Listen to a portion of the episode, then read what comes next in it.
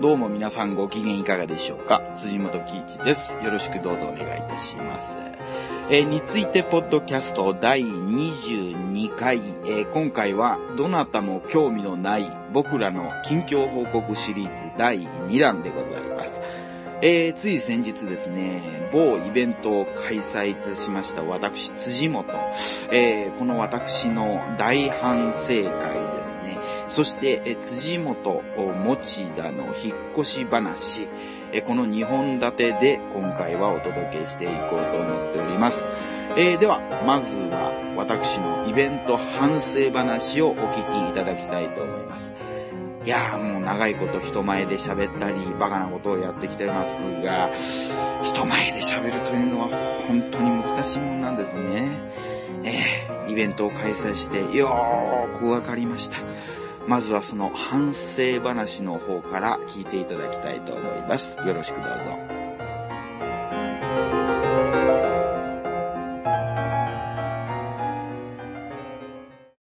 あの、2週間か3週間ぐらい前に、僕、はいまたあの、イベントちょっとやったんですけど、はい。あの、スナックで、もともとスナックで営業してたところを、もうスナックで営業していない場所があってですね、はい。そこでスナックイベントみたいなのをしたんですよ。はいで、あの、僕がマスターになって、はい。はい。えーっと、知り合いの女性にママとチーママになってもらって、で、知り合い呼んで、はい。いろんなこと喋るみたいな、まあそういうイベントだったんですけどね。はい。その、最初結構僕緊張しちゃったんですよ。あの、持田さんとかと何もなも、く。はい。過去あの、何度もイベントしたことあるじゃないですか。はい。で、イベント直前とか結構僕緊張しちゃうたちなんですよ。うんうんなんか、周りの人たちが意外とリラックス、特にその持田さんとか結構リラックスしてる 感じに見えると、はい。どんどんどんどん、あれああ、結構リラックスしてんな。なん、あ、ちょっとなんか緊張、あれなんだろう打ち合わせの時は 調子良かったのに、あれ俺だけかな緊張してんのは。あれみんなリラックスして、どんどんどんどん追い込まれてくんですよ、ああいう時って。はいはい。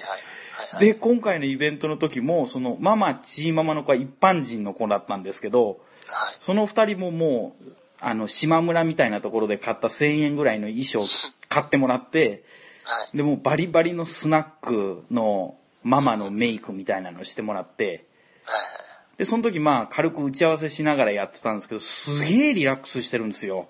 はい。これからお客さん来る、来てイベントっていう時なんですけど、全然リラックスしてて、え、俺の方がすげえ緊張、え、なんでこんな肩の力俺入ってんのかなみたいな感じで、で、スナックごっこをするわけで、はい。あの、で、我々3人だけでその化粧してる2人とかに、こうこうこういう感じで今日は行くんでよろしくお願いしますみたいなことを僕がガチガチになりながら説明してるときに、その2人はもうママとチーママになりきってんですよ。で、今日もなんかよろしくみたいな、もうめっちゃチーママっぽいこと言ってんですよね。はい。なんか唐揚げとかつまみながら。でそれも本当にスナックっぽいなと思って、うわ、この二人の雰囲気に飲まれてるわと思ってドキドキしながらスタートしたんですけど、はい。いざスタートしたらもうね、なんて言うんですか、水を得た魚っていうんですかね、僕。もああ、うね、自身が。はい。ものすごいと。その日のヤフーの占いが最下位だったんですけど、はい。すごい最近 気にしてるんですよ、占いを。油ないを。やっぱりちょっと精神的にどうかしてるのかなとも思うんですけど、そういうのを思うとね。はい。ヤフーのあの占いも12位だったしなとか、仕事運とか、あの、四つ葉のクローバー0.5個なんですよ。5つ分のうちの。こらまずいと思って、で、イベント直前にそのチーママママのすごいリラックスしてるの見てるもんだから、すげえ自分自身で首絞めて、はい。スタートってなったら、今までのヤフーの占い信じられないね、やっぱりみたいな。めちゃくちゃ調子良かったんですよ。はい。はい。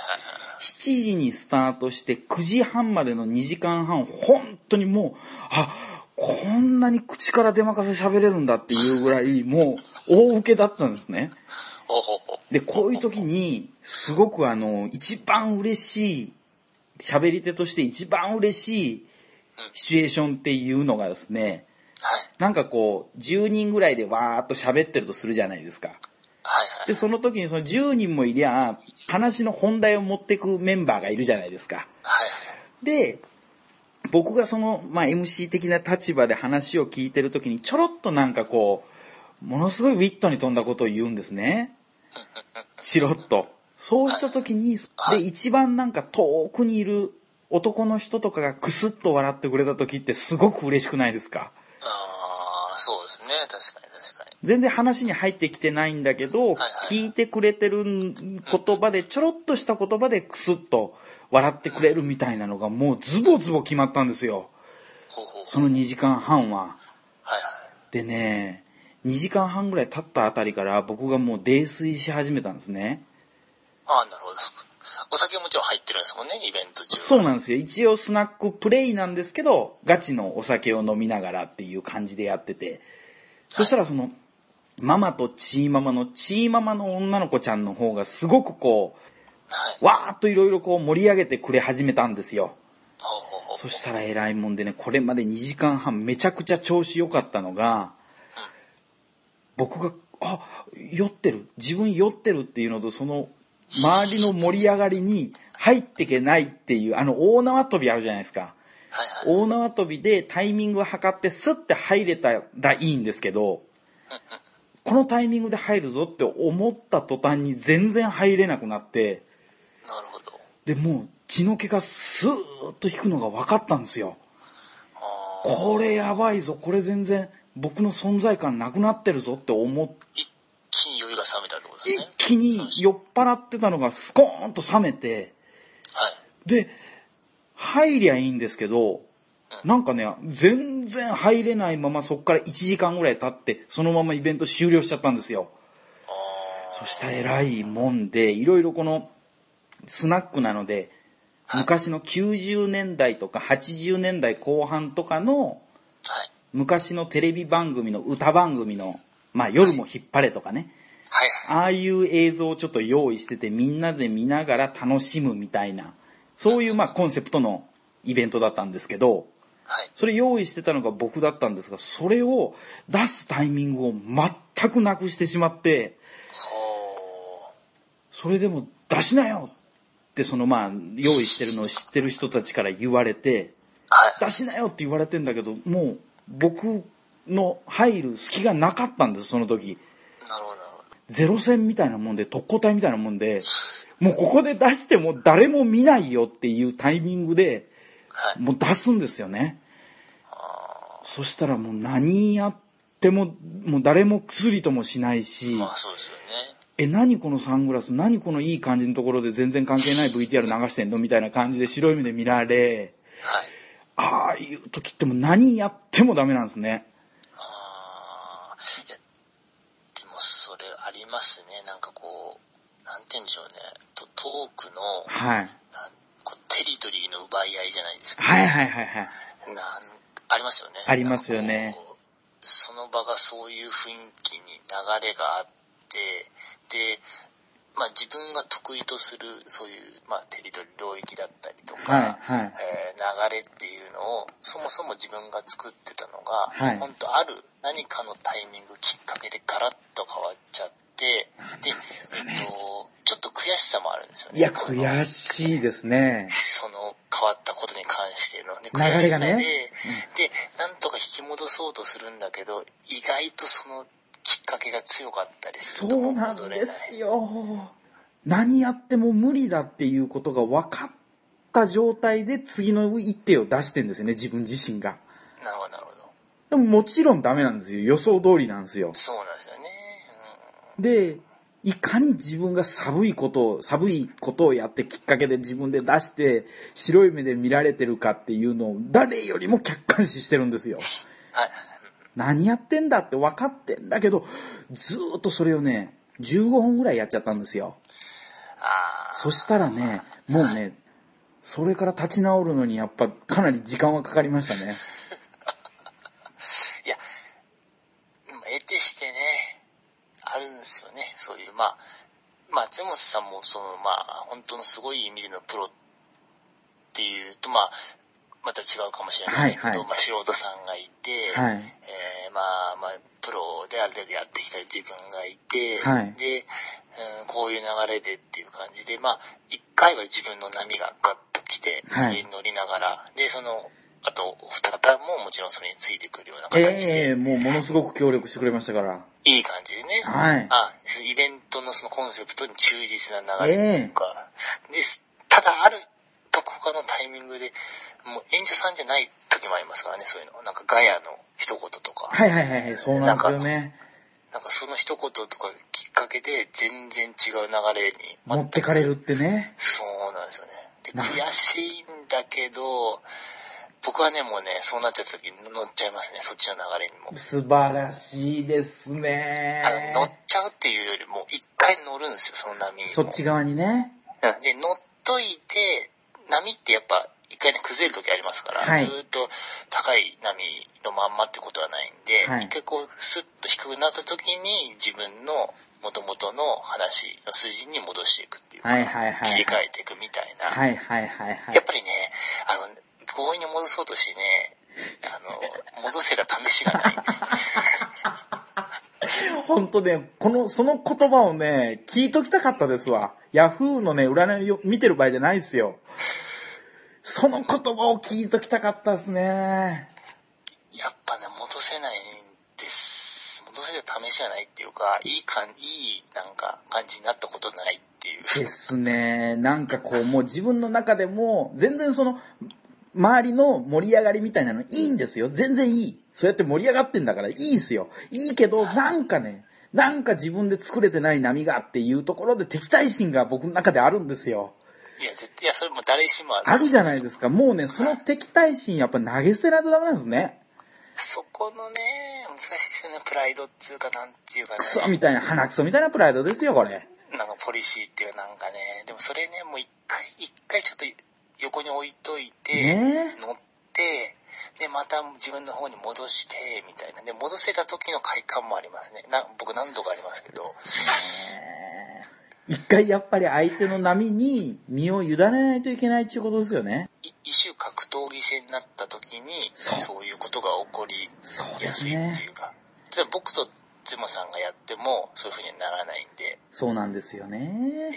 ーなんか全然違う異質なものが入ってきた時に初めてそういうあのおー愕然とするようなそうなんですよね。やっぱ一種格闘技なんですよね。でもね、世の中は。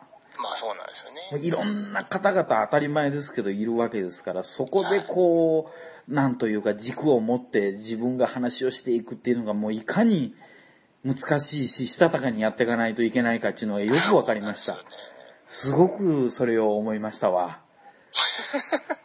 ありがとうございました。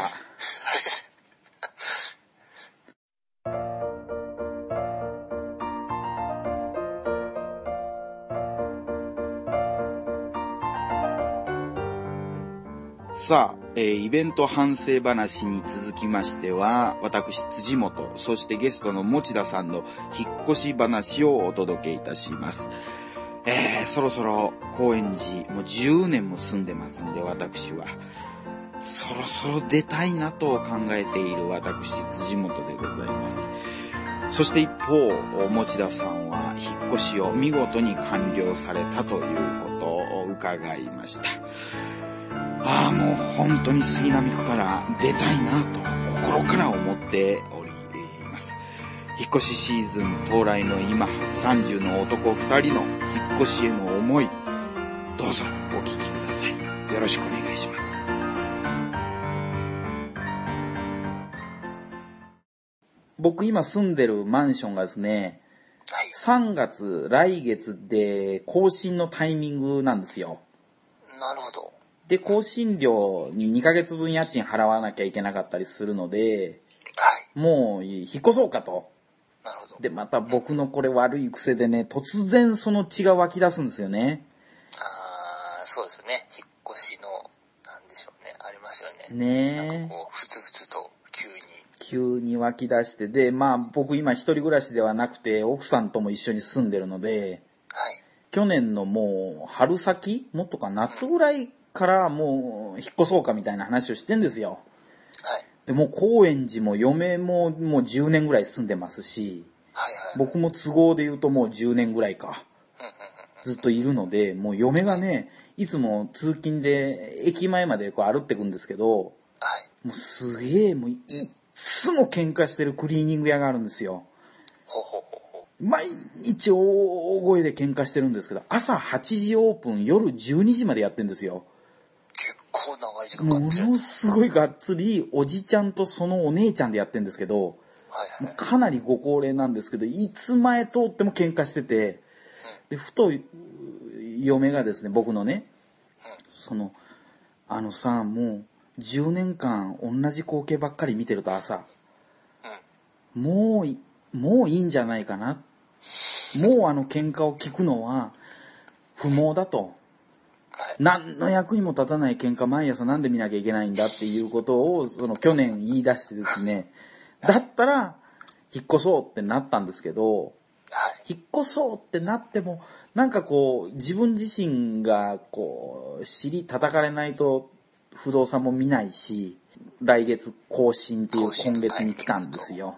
はいはい。もうね、杉並区出ようと。なるほど。つい高に円います寺か。出ようと。はい。で、まあ、どっちか言うとこう、都市型人間というか、あ、そっちに行きますそっち側がまだ好きなんですよね。まあ、田舎者の証だと思うんですけど、はいはい。僕も嫁も、まだやっぱりこう、東京を捨てられねえみたいなところがあるので、あー、なるほ四谷三丁目だと、ど。幼稚園三丁目行きますか。もうう丸の内線でなんとか、もうずっと僕ら JR を使ってたので、んうん。新宿まで10分なんですよ、もう電車で。まあそうですよね。だからなんかこう、新宿まですぐんところがいいな、まあ電車で数分、いやーまあ歩いて数分だなっていうことになって四谷三丁目なんですけど、まあないわけですよ。はいはい。今回は断念しようかな、みたいな今話になってんですけど、なるほど。しっかり探して。しっかり探して、いいところがあったら。うんうんうん。これまでの僕だったらもう、その思った日に、数も見て決めてると思うんですけど、はいそれで決めた今までの部屋は本当にひどい部屋ばっかだったので、本当僕のこの前の1個前、日本橋に住んでたんですけど、その部屋はご存知ですよね。はい。ひどいですね。もう全部部屋知ってますからね、僕。僕しかいないんじゃないですか、唯一で。そうですね。部屋持田さんだけですね。1個前の日本橋の部屋は、窓がないですからね。監獄、 虫かごとか言われてましたよね。そうですね、虫かこう。で、6畳もなかったと思います。多分、5畳ぐらいでしたわ。シャワーだけでしたもんね、確かシャワーとトイレあって、で、窓なくて、でもオートロックなんですよ。もうなんかおかしいですよね、優先順位おがかしいで。まず窓だと思うんですけど、はい。で、まあそういうこともあったんで、もう今回はじっくり決めてなるほ移ど。ろうということになっ成て、長の証が。そうなんですよ。で、まあでも引っ越したいなぁなんて思ってたら、はい。この年始に持田さん一家から届いた年賀状ですよ。はい。引っ越しましたという報告があって、はい。ああ、この人はやっぱり真人間になったんだなと。どんどん真人間になって、ああ、置いてけぼりかと。誕生日こそ生年月日まで一緒の僕が、虫かごと言われたクソみたいな部屋に住んで、10年間ずっとクリーニング屋の見学見て、やっぱりクソ人間なんだなと、真人間はやっぱり持田さんでいらっしゃるんだなと思ってね、年賀状濡らしたわけですよ。涙ですよ、もちろん。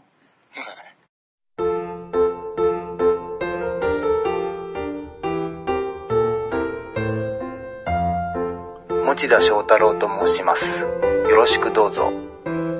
今日もまた気づけば話すことだらけについてポッドキャスト。お引っ越しを無事完了されて、僕もちろんね、その、引っ越されたんですっていう情報を得た時にですね、はい。ああ、家賃どれぐらいなんだろうな、賃貸だろうって思ってたんですけど、はい。真人間はそうじゃないらしいじゃないですか。まあ、 別にそんな貯めることでもないですけど、まあ、家を買いまして、いいですよね。家を、家を買った知り合い多分、僕の中では第1号かもしれないです。ああ、そうですかね。そっか。マンションなんですかいや、違います。家、一軒家です。一軒家ですか庭物とか犬とか飼える感じなんですかいや、全然小さい、小さいですよ。本当に小さいお家で。 ?6 畳ぐらいってことじゃないでしょでも。そんなことはないですけど。骨うずめんすね。骨うずめる。まあそうですね。家。なんかまあでも家、うん。なんて言うんでしょう。いわゆるこう、一軒家持つと自分の城的な、なんかあるじゃないですか。そうはいいうはいはいことを。はいまあそんな感覚そんなないんですけど、あの、でも、なんかまあ快適っちゃ快適ですよね。おあー。隣の部屋とか気にしなくて済みますし。なるほあのど。それは他人マンションのさんの隣人ってことですかそうそう、もちろんご近所付き合いがあるんですはけいど、はいはい。だろうと。まあ、僕らの世代確かにまあ、あんま買う人いないって言いますけどね。うーん。買うのはすごい。だって、まず引っ越そうかってなった時点で、その、去年の9月時点ですか。はい。その時に、賃貸か、まあ、家を買うか、うん。まあそこに分譲とかも入ってくんだと思うんですけど、はい。その二択の発想がまだ僕はないですもんね、やっぱね。あすごいですもん。なんかあれですね、本当さっきも言いましたけど、生年月日こそ一緒でしたけど、ー。はい。で、大学生の時はなんか、まだそんなにこう違いは見えなかったと思うんですけど、まああありましたけど違いは。はい。でもどんどんどんどんこの30にして、まあ31歳の年ですけど、今年はうん。。そうですね。ガンガンこう、どっちがいい悪いじゃなくて開きが出てくるもんですね。そうですね。まあ、でも、あんまりなんか、まあそうですね。僕の中で、本当にあの、妻さん言うようにどっちがいいみたいなうんこ。とは全然なくて、あの、そっちはそっちでは楽しそうだなと思う部分もありますし、はいはいはい。まあこっちはこっちでまあ、楽しい部分もあるし、みたいな。うんうんうん。どこに楽しみを覚えるかみたいなところにもなってきますからね、最終的に住む場そうで所ってすいうのはね、そうですね。どこにこう、何を優先するかですよね。まあ何でもそうかもしれないですけど。そうそうそうそうそう。ね。じゃあ毎回あの恒例の質問で申し訳ないんですけど、はい。東京のおじさんである僕が名古屋に行ったらの質問のコーナーなんですけども、はい。どの部屋に泊まらせていただけるんですかねあ、そうですね、どこでも、あの、1階に和室があるんですよ。あらえー和室っつってもちっちゃい和室、めちゃくちゃちっちゃい和室なんですけど、はい。まあでも布団が1枚半、まあ2枚ぐらいは引けるのかな。ほだうほうほうほからそこ、そこですかね。そこか、まあ僕の、あまあ2階は使ってない部屋もあるんで、そこでもいいですし、そそうですね、そのぐらいですかね。まあどこでも、 どこでも、う。どこでも、まあどこでも僕自身は泊まれますしね。寝なくても別に大丈夫です。1日ぐらいは。ずーっと、あのーブラビアですか何ですかパナソニックですか何製でしょうかテレビあテレビさえ見させていただければもう全然大丈夫ですんで。もう全然それはもう部屋は問わず、もう好きなところ、もう渡辺篤的な感じで、はい。まあ、見ていただいて、ここだっていうところで寝ていただいても、この前、渡辺篤さん、まあよ、あの、建物探訪で、はい。台所見た時にそこに漬けてる漬物食べてましたよ。大丈夫なんですかねそれは。漬物探訪じゃないんですよね。建物探訪なんですけどね。もちろんそれ、断った上で食べ、召し上がってるは感じい。あのね、しかもね、あの、青唐辛子だったんですよ、それが。で、奥さんとかが、もう辛いですよ、渡辺さんって言ってんのを振り、振り切って食べて、で、そんなに辛くないっていう、リアクションもないっていう、漬物探訪をやられてたんで、青唐辛子だけ置いといてください、その和室に。そうですね。はい。なんかちょっと漬物は常に。常備しておいていただければ、置いておくはよういに。はいもうあのー建物探訪プレイをさせていただこうと思いますんで。はい。ぜひぜひ。まあそうですね。あの、あの、な、奥さんのお友達は何人かいらっしゃってるんで、ああ、そうですか。あの、まあ、もし機会があって、はいこちらに来る時があれば、ぜひぜひ来ていただいて、美味しいシュークリームでも持っていきます。 待っといてください。はい。楽しみにしてます。